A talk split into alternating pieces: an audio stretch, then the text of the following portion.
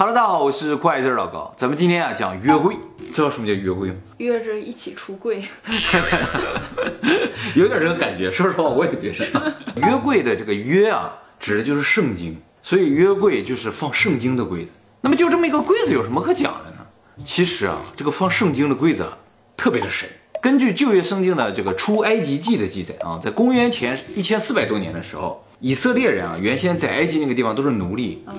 后来呢，这个他们就从这儿逃出来了，好几百万人啊，就从这儿往这个以色列走。走到西奈山的时候，神从天而降，神呢就让以色列人的首领摩西，让他到山顶上来，给了他两块石板，上面刻着十条戒律，这就是圣经的由来。而且在这个山上的时候呢，神呢就跟这个摩西说：“你这两块石板给你是给你了，但是呢，你要打造一个柜子，把这两块石板放在这个柜子里，这个柜子就是约柜。”而且神对这个约柜的制作标准呢，还应该怎么造，说的非常的详细。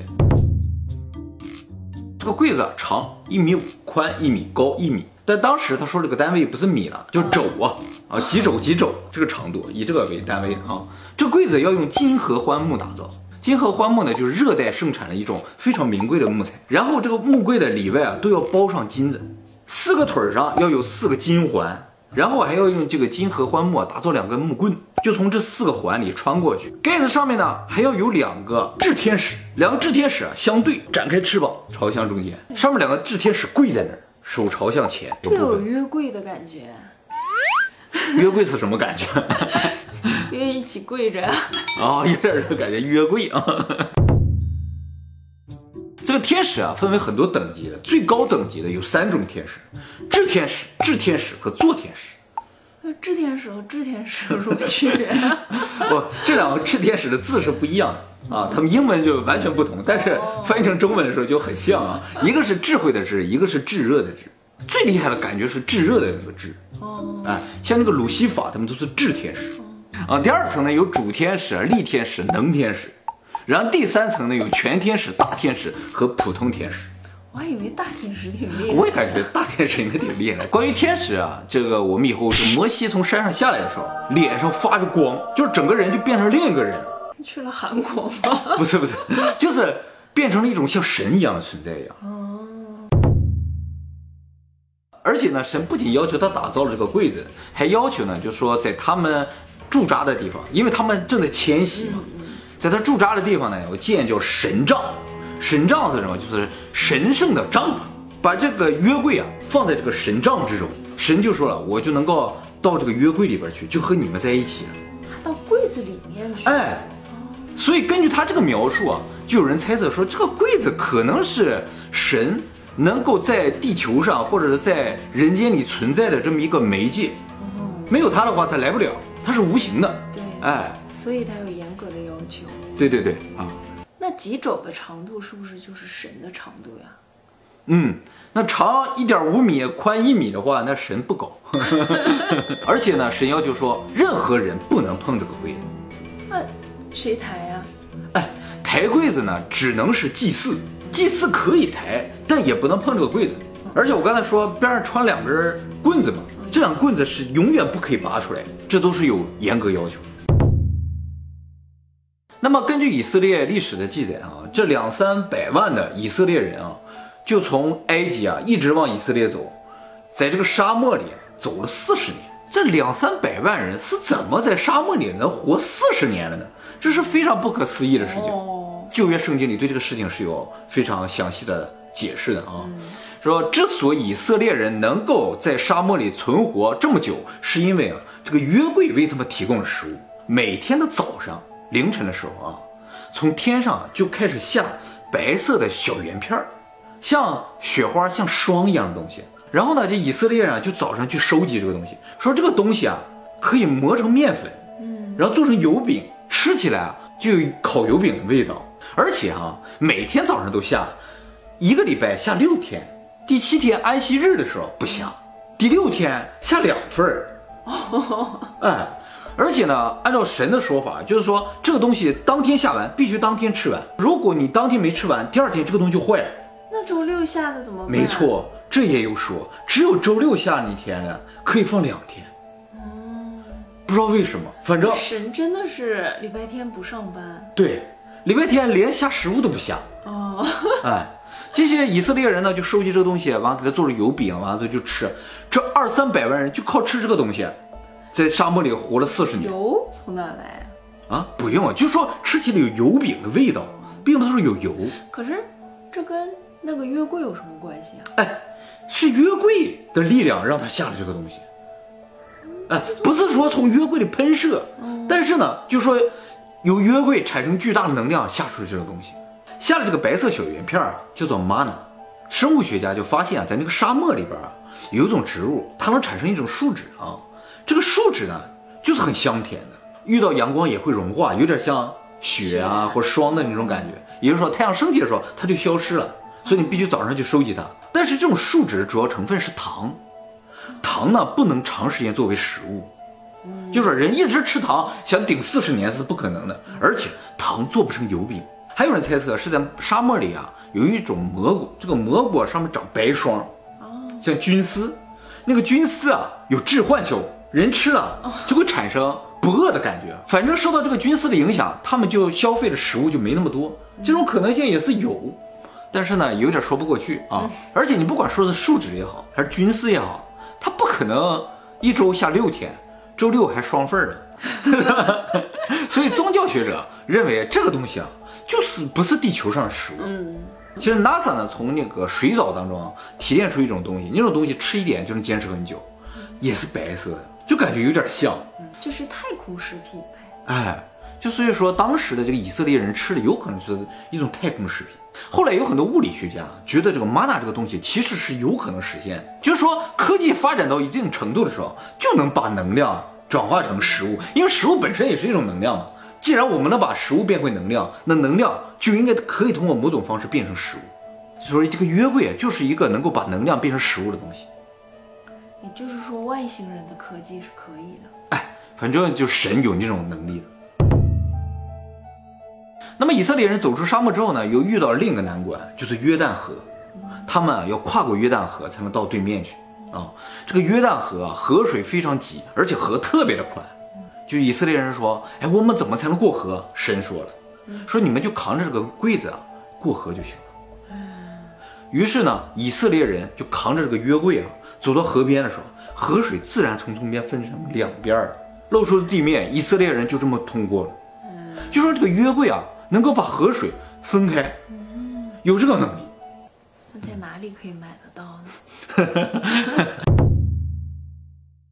他们过了约旦河之后，其实就进入了其他国家的领地了。所以在这个时候，以色列人就迫不得已要侵略一些国家。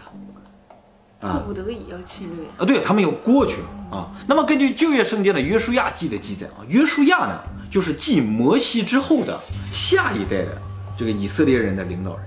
那么根据约书亚记的记载啊，就是以色列人就来到了叫耶利哥城这么个城，这个城啊易守难攻，周围啊有高大的城墙，他们把城门紧锁呀。这时候呢，神呢就指示了，说你们啊就扛着这个约柜啊，围着他这个城墙啊转，一天转一圈儿，转七天就可以了。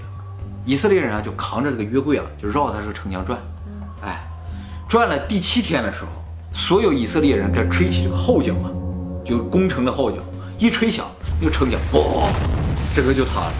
所以整个那个耶利哥城就算是不攻自破了。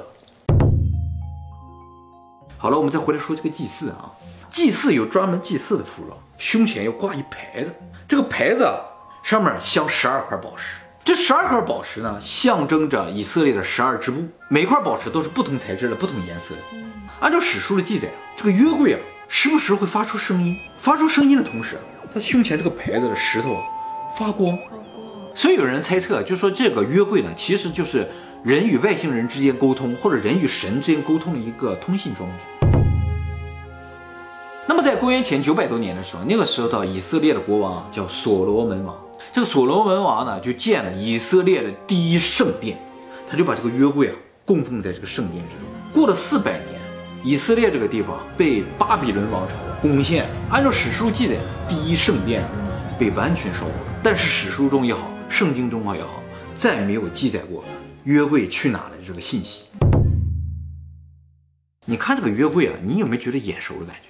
像日本那个马自立的时候，没错，在日本过节的时候，他们就扛着这么个东西在外边，哎走哎走哎走哎走在那喊，对不对？这整个的情形啊，就跟以色列人当初扛着约柜穿越沙漠的情形一模一样。而且这日本人在扛着柜子喊哎走哎走哎走，喊的什么意思，他们自己都不知道，因为这不是日语，哦，是吗？哎，是希伯来文，希伯来语。真的？意思是搬运的意思。问日本人为什么要这么喊，或者他为什么要扛着这个柜子出来？他们说这就是传统。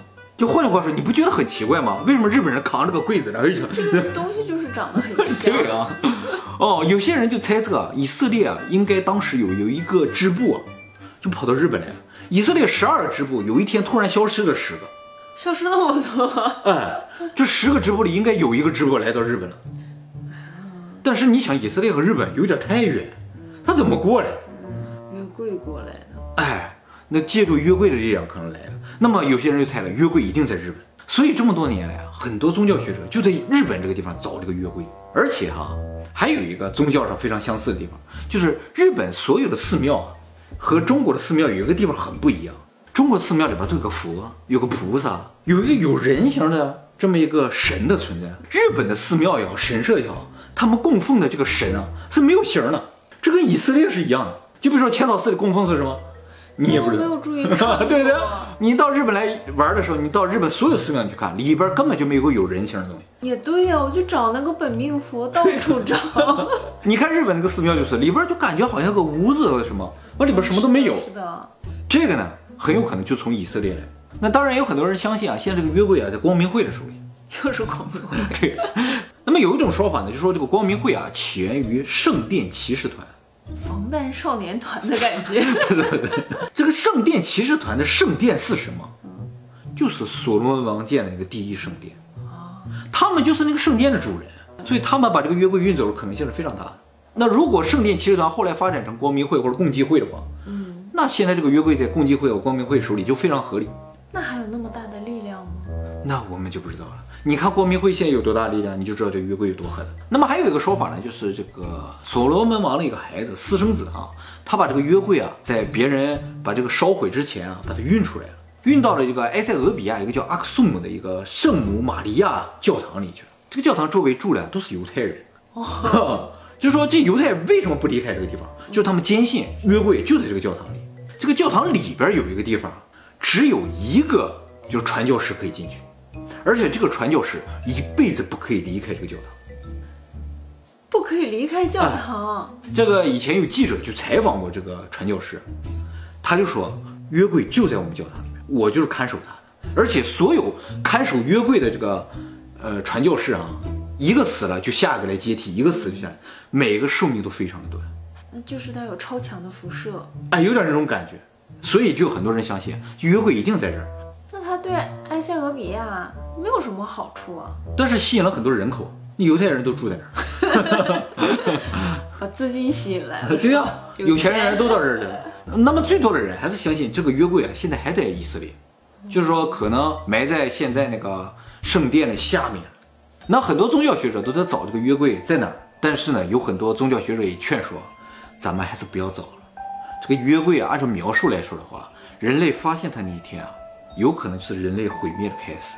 那以前为什么能拯救以色列人？在神的指导之下，现在没有神的指导了，就是联系不上外星人了。哎，不过呢，它既然是一个通信装置的话，对，有可能就通过它能联系到对外星人。咱要在日本找着约柜，是不是就算咱呢？你找着就算你，你能找着吗？那就厉害。那当然厉害了，得约柜者得天下。那就是吃不完的玛呢。不过我想这麻辣应该挺好吃的，是吧？我想尝尝，没吃过。烤油饼味儿是什么味儿？说没吃过油饼。你要这么说，我都饿了，力气也饿了。走，找约柜去。吃麻辣。找约柜去，走，一起，你帮我们找找约柜啊。